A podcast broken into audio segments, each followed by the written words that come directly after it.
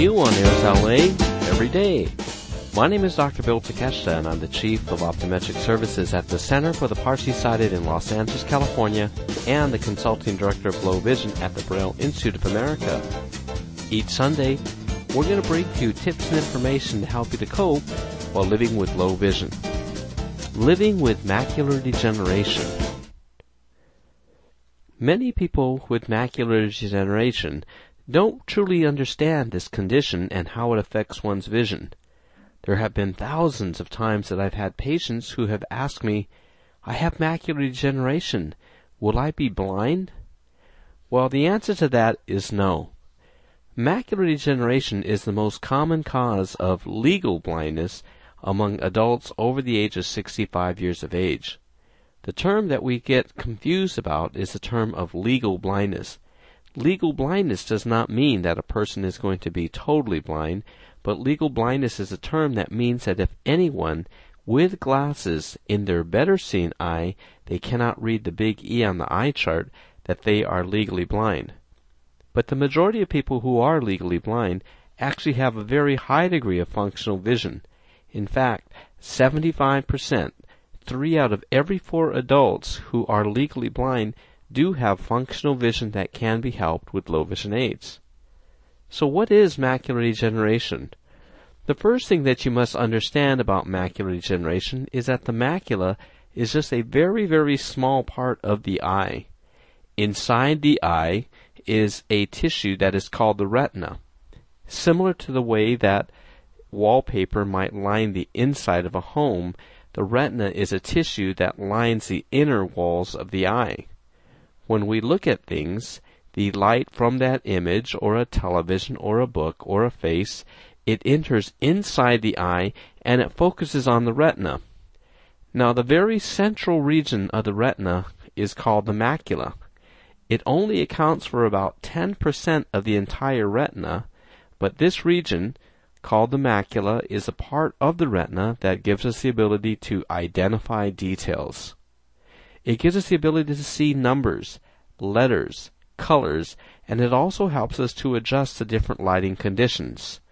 When we look at details such as a person's face, or we're trying to read a price tag, we move our eyes so that the image focuses onto the macula. And in the macula, there are cone cells, and these cells are very, very specific because they do give us the high definition clarity vision. It gives us really, really sharp color vision. It gives us the ability to see under bright daylight, and it also gives us the ability to identify details.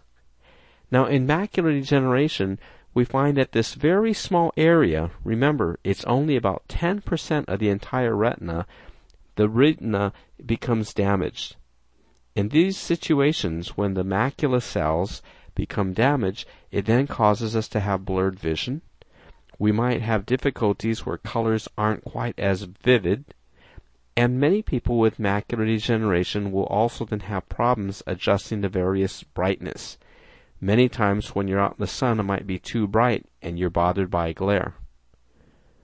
90% of the entire retina is not affected by macular degeneration, and this is why a person who has macular degeneration will not become blind. And that's really the great news because as a low vision optometrist, what we do is we will design glasses, magnifiers, and even exercises to reteach you how to use the region surrounding the macula. If we think of the retina sort of as a dartboard, the bullseye is the macula, but the remaining area of the dartboard is your peripheral retina.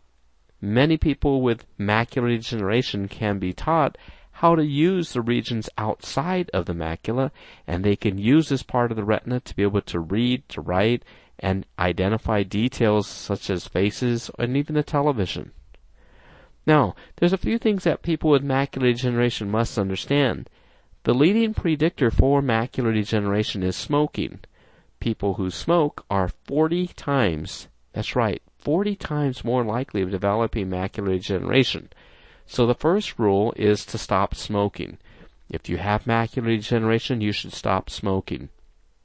Number two, We now know that there are studies such as the age-related eye disease study, which studied the effect of vitamins called antioxidant vitamins and how they might help people with moderate or severe macular degeneration. And the studies have found that people who do take these vitamins can actually have a slower progression of the disease as compared to those who do not take the vitamins, and in some cases, some people's vision has even improved. So number two, it's important that you ask your eye doctor about the vitamins that you can take. One of the brands is called PreserVision, P-R-E-S-E-R-V-I-S-I-O-N, PreserVision, which is made by Bausch and Lomb, and this is the vitamin combination that was used during this study. Now, there's two formulas of the PreserVision. One is for smokers and one is for non-smokers. So, if you are a smoker, make certain you take the formula that's for non-smokers because some vitamins, such as the beta carotene, can promote the development of lung cancer in smokers. So again, the first rule if you have macular degeneration is to stop smoking. Number two, we recommend that you take these vitamins. And number three, we recommend that you're going to protect your eyes from the harmful rays of the sun. We know that the sun has different types of radiation, and some of it is called short wavelength radiation. This is the ultraviolet light and the blue and violet colored light that causes our skin to become tanned and burned if we're out in the sun too long. While this kind of high energy radiation also has the same type of potentially damaging effect on the macula cells, and so it's important that you do wear sunglasses that to protect your eyes. Remember, sunglasses don't have to be black to protect your eyes. They could even be a clear lens and it can filter out the ultraviolet. So you want to consult with your low vision optometrist or ophthalmologist regarding the best type of a sunglass for you. The fourth thing is to remember to check your vision every day. We know that there are two forms of macular degeneration. The most common form is called dry macular degeneration, and it's termed dry because there are no leaky blood vessels underneath the macula. Now, in dry macular degeneration, some of these cells in the macula just seem to die as a result of age, and we know again that smoking and sunlight are conditions that seem to increase the chance of these cells becoming damaged.